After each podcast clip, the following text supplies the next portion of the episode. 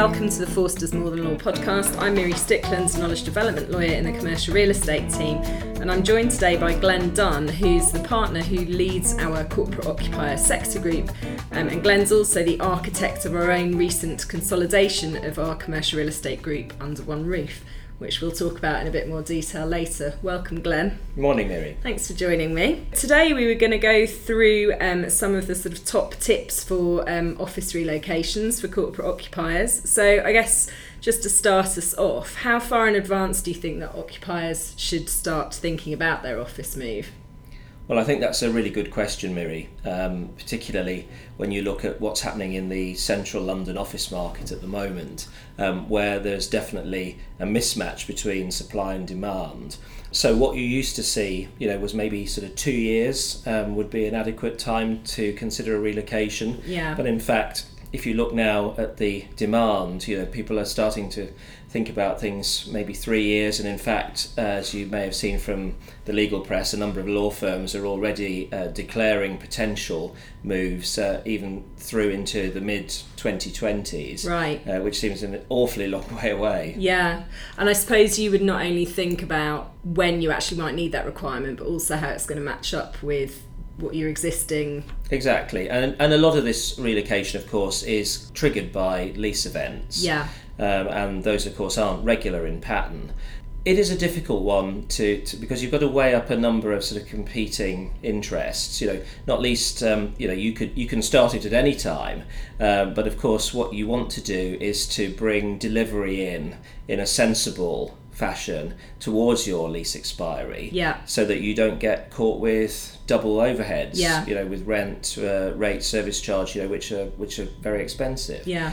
I, I would say early planning is really key to all of this. Uh, you know, the earlier you start, the more options you have. Yeah. The later that you leave it, uh, the challenge that you have is that the landlord of your current premises will have a greater uh, leverage over you because they realise you're not going to have time to relocate. Yeah.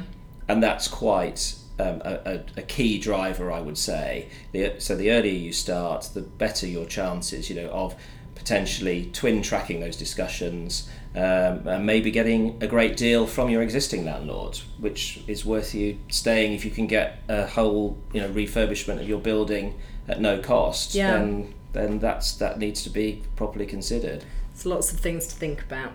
Indeed. So, can you talk us through some of the key things um, that occupiers would want to think about, both before and during the process of finding new premises? I, I know that you can speak to this with both your personal and professional hats on um, because we've recently uh, relocated um, our commercial real estate group into Berkeley Square House, uh, just over the road from um, our main offices at 31 Hill Street. Yeah, so I'm sure you can put a bit of Absolutely. personal insight in there for us.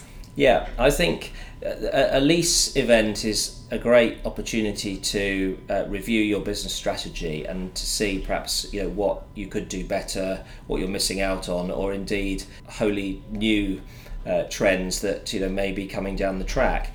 And for us, as a partner in uh, our commercial real estate mainstream group, uh, I obviously do quite a lot with our specialist groups, Yeah. including property litigation, construction, and planning. Uh, but we've all been in different buildings, and that has meant that we've potentially missed opportunities that we might have had, you know, if we had seen each other in person rather more. Um, and in fact, it definitely seems to be a trend with a number of corporates, you know, particularly those sort of in the creative sectors, where uh, when architects are designing buildings for them, they uh, look at creating these collision zones which sort of force employees to um, to bump into each other and therefore to chat and to exchange ideas. Um, and it really sort of inf- reinforces that that feeling of brand. Yeah. uh, and you know that you are all all you know one one firm. So you really want to think, I guess, early on then about who you're actually moving into the space that you're going to occupy. very much so And how the design of that is going to facilitate collaboration. That's right.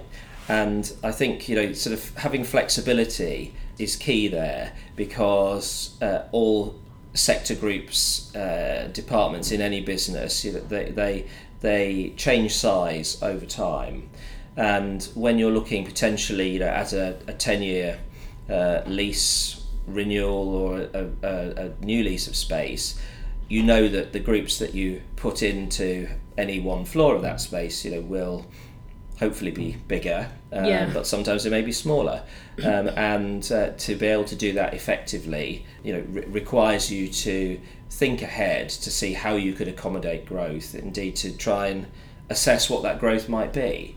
And uh, whilst there's no certainty in that process, where you ultimately want to be is to uh, minimize disruption. Particularly, what you absolutely don't want is to have to be refitting Yeah. space, you know, very soon after you've moved in, uh, because the design doesn't work. So th- there's a lot to think about in the design phase, um, and it has to really be done in tandem with you know, what you want to achieve as a business um, going forward. And so, which sort of specialists would you try and get on board earlier on in in the sort of um, planning stage? Yeah, I think, um, well, clearly the, the key person is your agent. And, uh, you know, they that there are many good agents who are operating, whether it's in the central London market or, or, or in other markets. Um, and uh, you need to find the one that's the right fit for you and your business.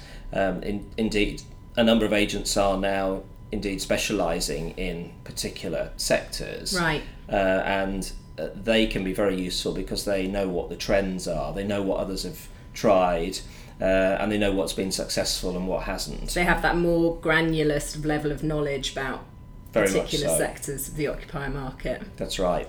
And I think once you've been able to tap into that, you know, you're you're not reinventing the wheel in the same way. Yeah.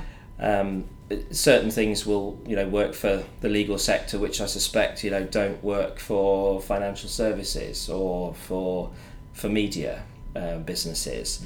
Um, and you know we, we, work with both of those groups um, as, as lawyers and you can see quite a difference in terms of the way that they approach design.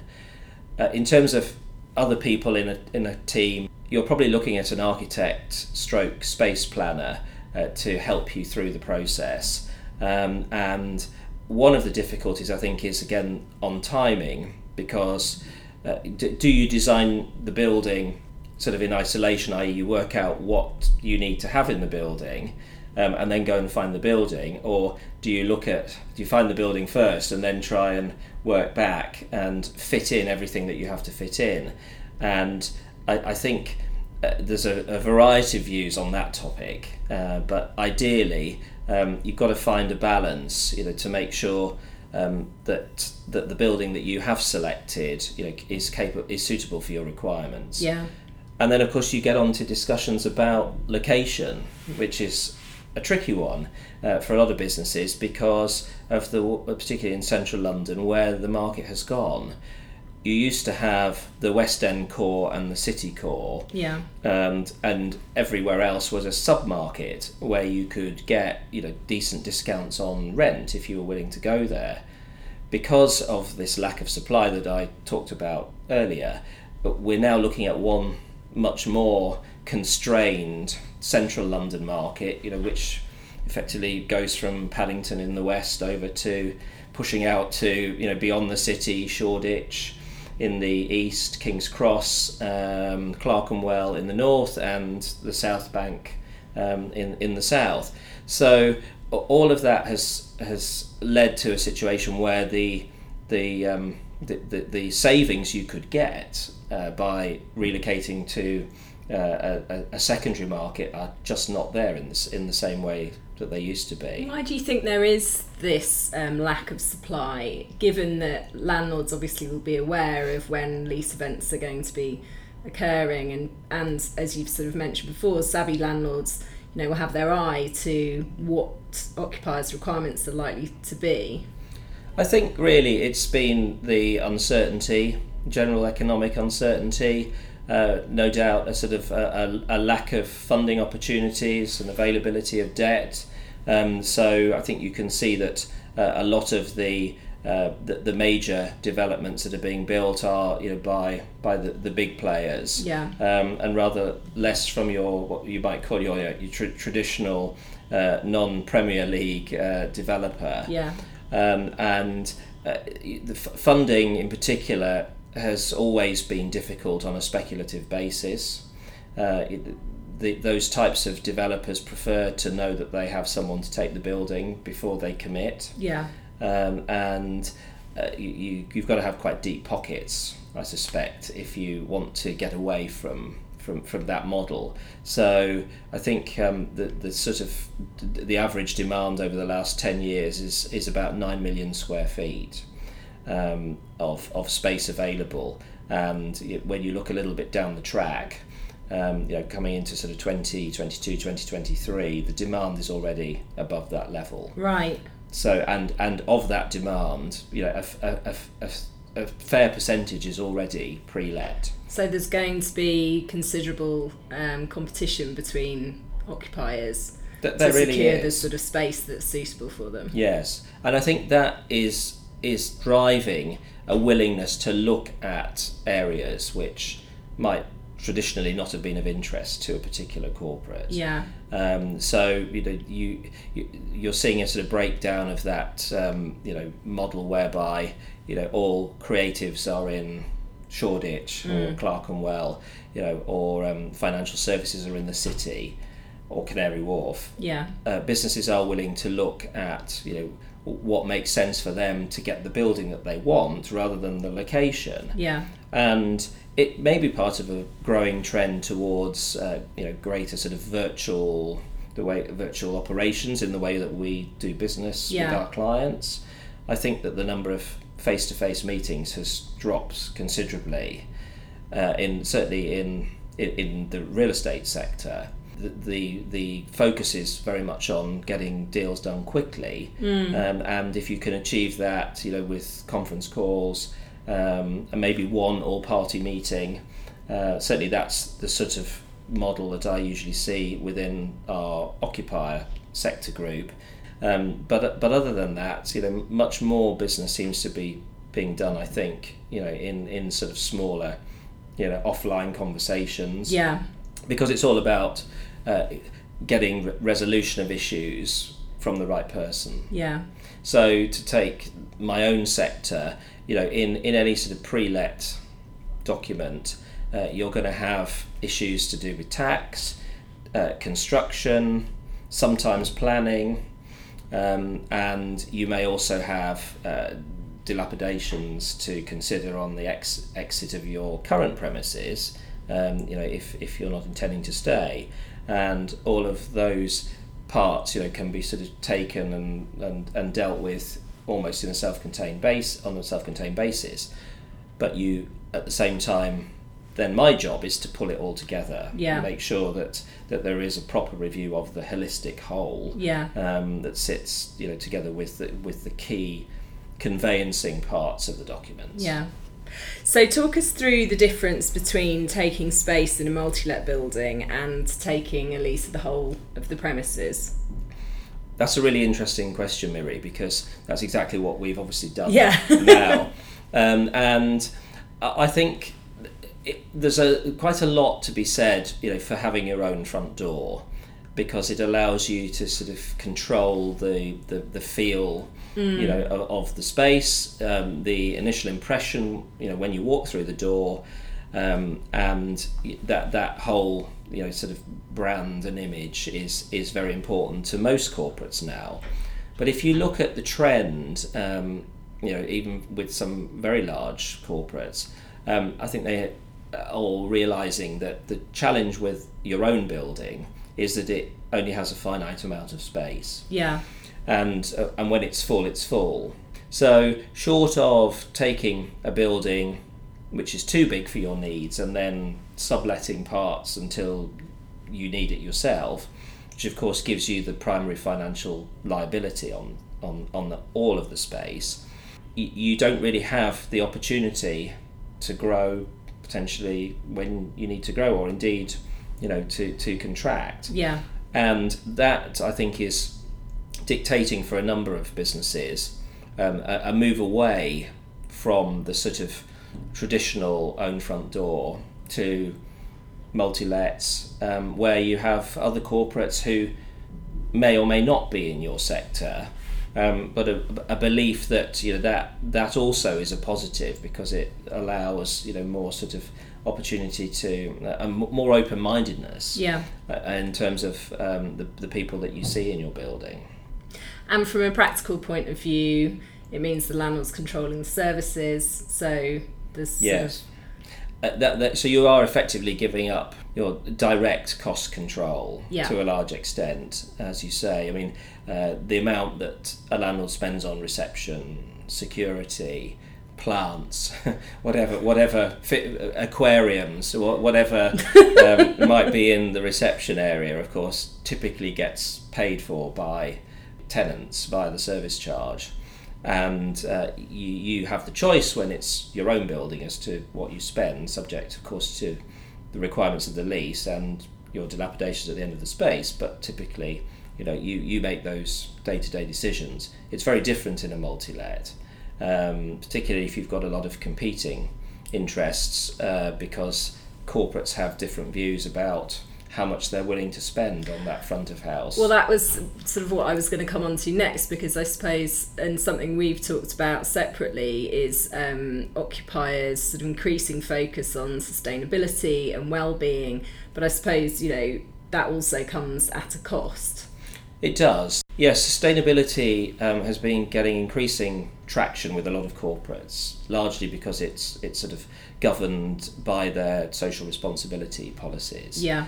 Um, and for some time, we've been seeing cooperation clauses in leases where uh, the landlord you know, agrees to run its services you know, in a sustainable way, for example. Yeah. And tenants sometimes agree that you know, in carrying out their fit out, they will have a, have regard to sustainability issues in terms of the, the sourcing of um, the materials that they use and you know minimizing waste and, Yeah. and, and such like and uh, all of that I think is going to continue in significance not least because uh, it's of much con- much concern to uh, people you know younger people in the in the workplace Yeah. for whom these issues are are, are, are very important and it, it will perhaps take some time to filter through completely to the position where you know you have a a completely smart building Yeah.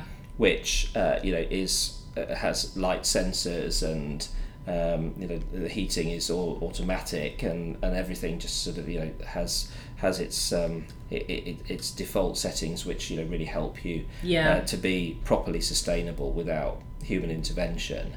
Um, but we're moving along those tracks, and I think it's it's a big area for landlords um, in terms of when they des- decide to design a building to think about all of those features that corporates are going to want because you don't really want to be retrofitting those elements you know after after you've done your initial construction Right. It's better to have it in there for sure already.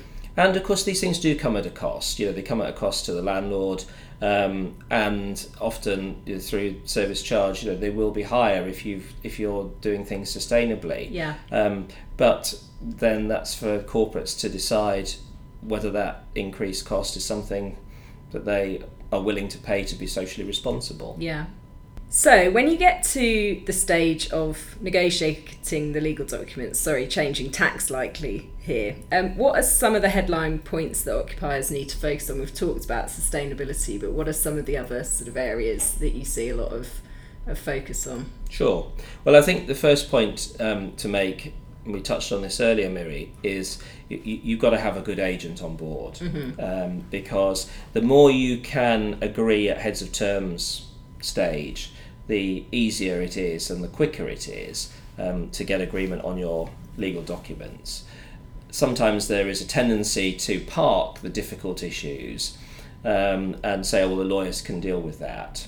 Um, but ultimately, the lawyers have to take instructions from their clients. Yeah. Um, so you know, you you've just kicked the can down the road. Right.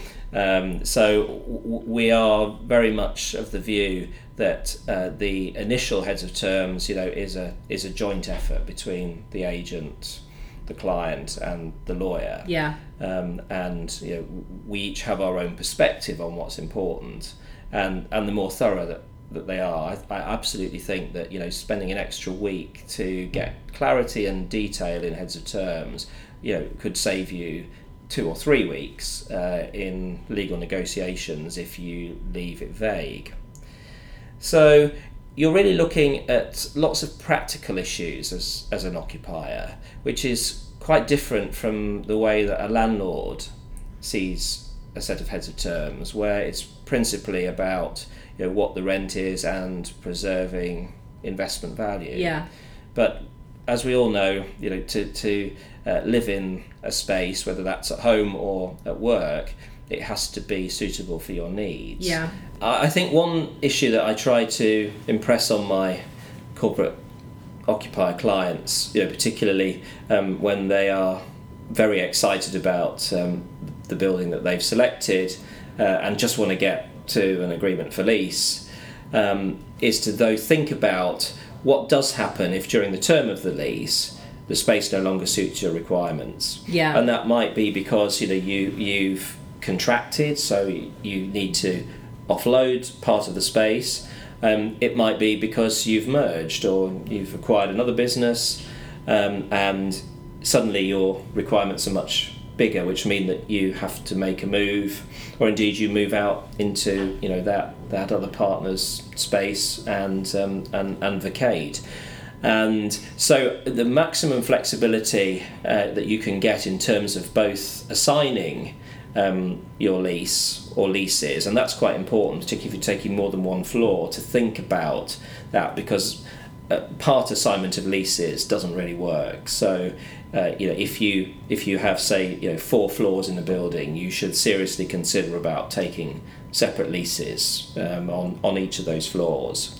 Um, similarly, think about um, what happens if you're in a falling market where you can't assign because um, nobody will take the space on on the rent that you're currently paying.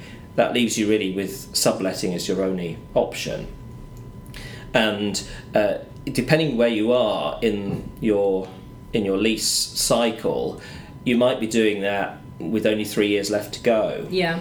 And that's when issues like the security of tenure in the 1954 Act, um, Landlord and Tenant Act 1954, come into into play because if you have no right to stay and you're only on a three-year short-term deal, that may make it unattractive to a subtenant. Yeah. You know, who knows that they will then, short of uh, reaching commercial agreement with the landlord to stay, um, will have to move again within Yeah. that period. Uh, another point that I find uh, often uh, doesn't get picked up when I you know re- review uh, existing leases for occupiers is uh, the ability to sublet at an inclusive rent. Um, because if, if you are on a short term arrangement, you want much more certainty over the costs that are going to be passed down to you, and particularly you know, if if there are capital costs um, in in a landlord service charge budget, which may be perfectly right and proper for a tenant who's there on a ten year lease, but to pass them then through to a subtenant who's only there for three years, you know, may may may make or break your deal.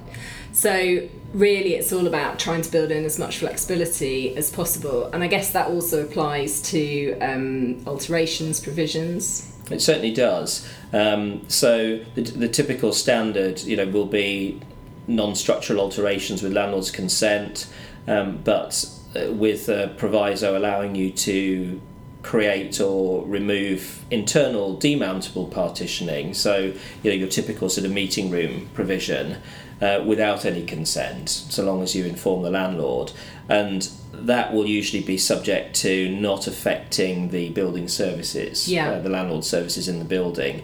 Um, so you have to think about um, you know, the effect on air conditioning and heating. Uh, that's that's an easy one to get wrong when you're creating meeting rooms. You know that that um, you, you don't they're not comfortable for people to use. Yeah. Um, because the, the, the, the, the walls that you've put in were not designed to be in those places. Um, so you know, that's very much a practical consideration, but one that will cause you untold misery with your employees if you if you get it wrong.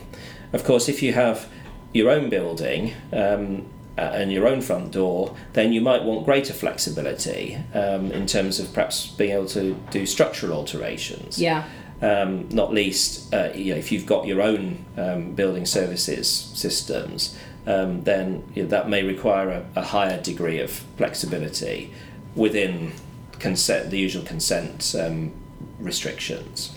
And connectivity is key.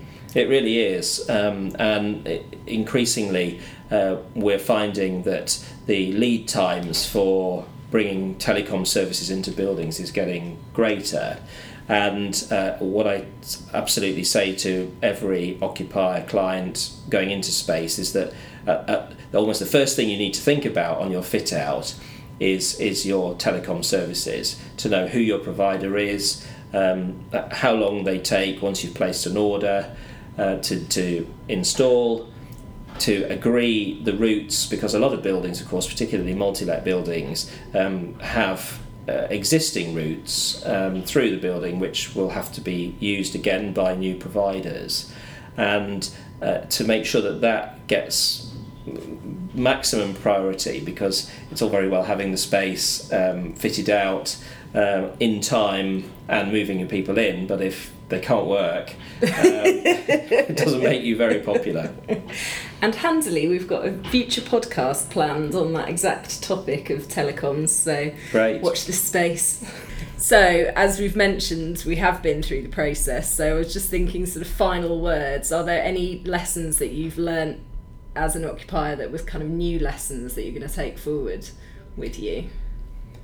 I think when you look at any project um, having people you know who are on the ground and uh, are able to uh, sort of follow up uh, on the various strands that are involved is, is essential.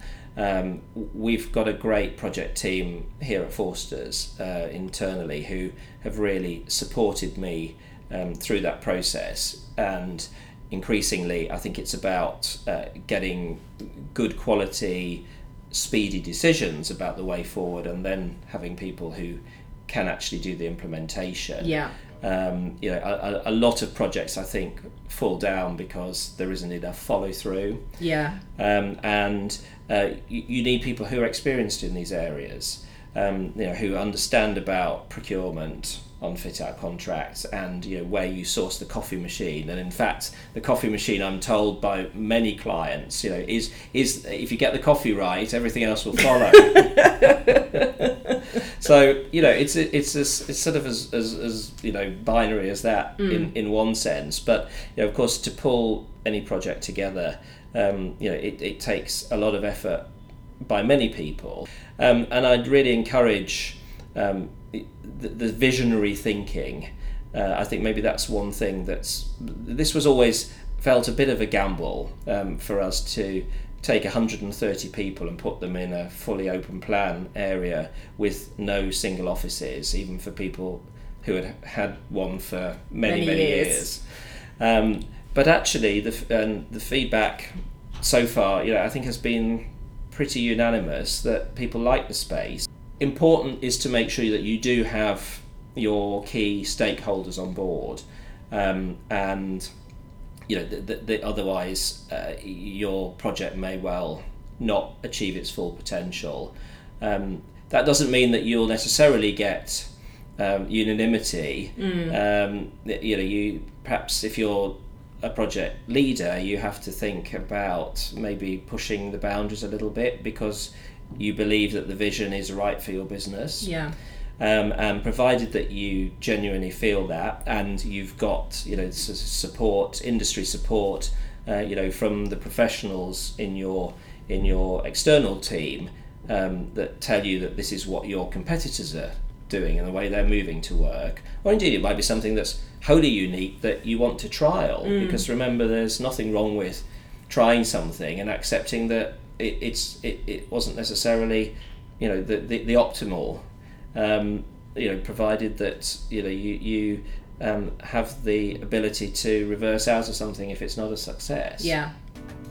Thank you so much for joining me today, Glenn. Um, it's been really interesting chatting. Um, so, if listeners uh, would like to listen to any of our other podcasts, you can head over to our website, forsters.co.uk. Uh, we're also on social media uh, Twitter, LinkedIn, Facebook, and Instagram. And until next time, goodbye. Forsters Modern Law podcast is for general information only and should not be considered to be professional advice. Forsters LLP accepts no liability or responsibility for any direct or consequential loss arising from the use of, reliance on, or reference to this podcast. Forsters LLP makes no warranty or representation as to the accuracy of the information contained in this podcast. The Modern Law podcast and all copyright in it is the property of Forsters LLP and it should not be used, reproduced, or quoted, whether in whole or part, without Forsters LLP's prior written consent.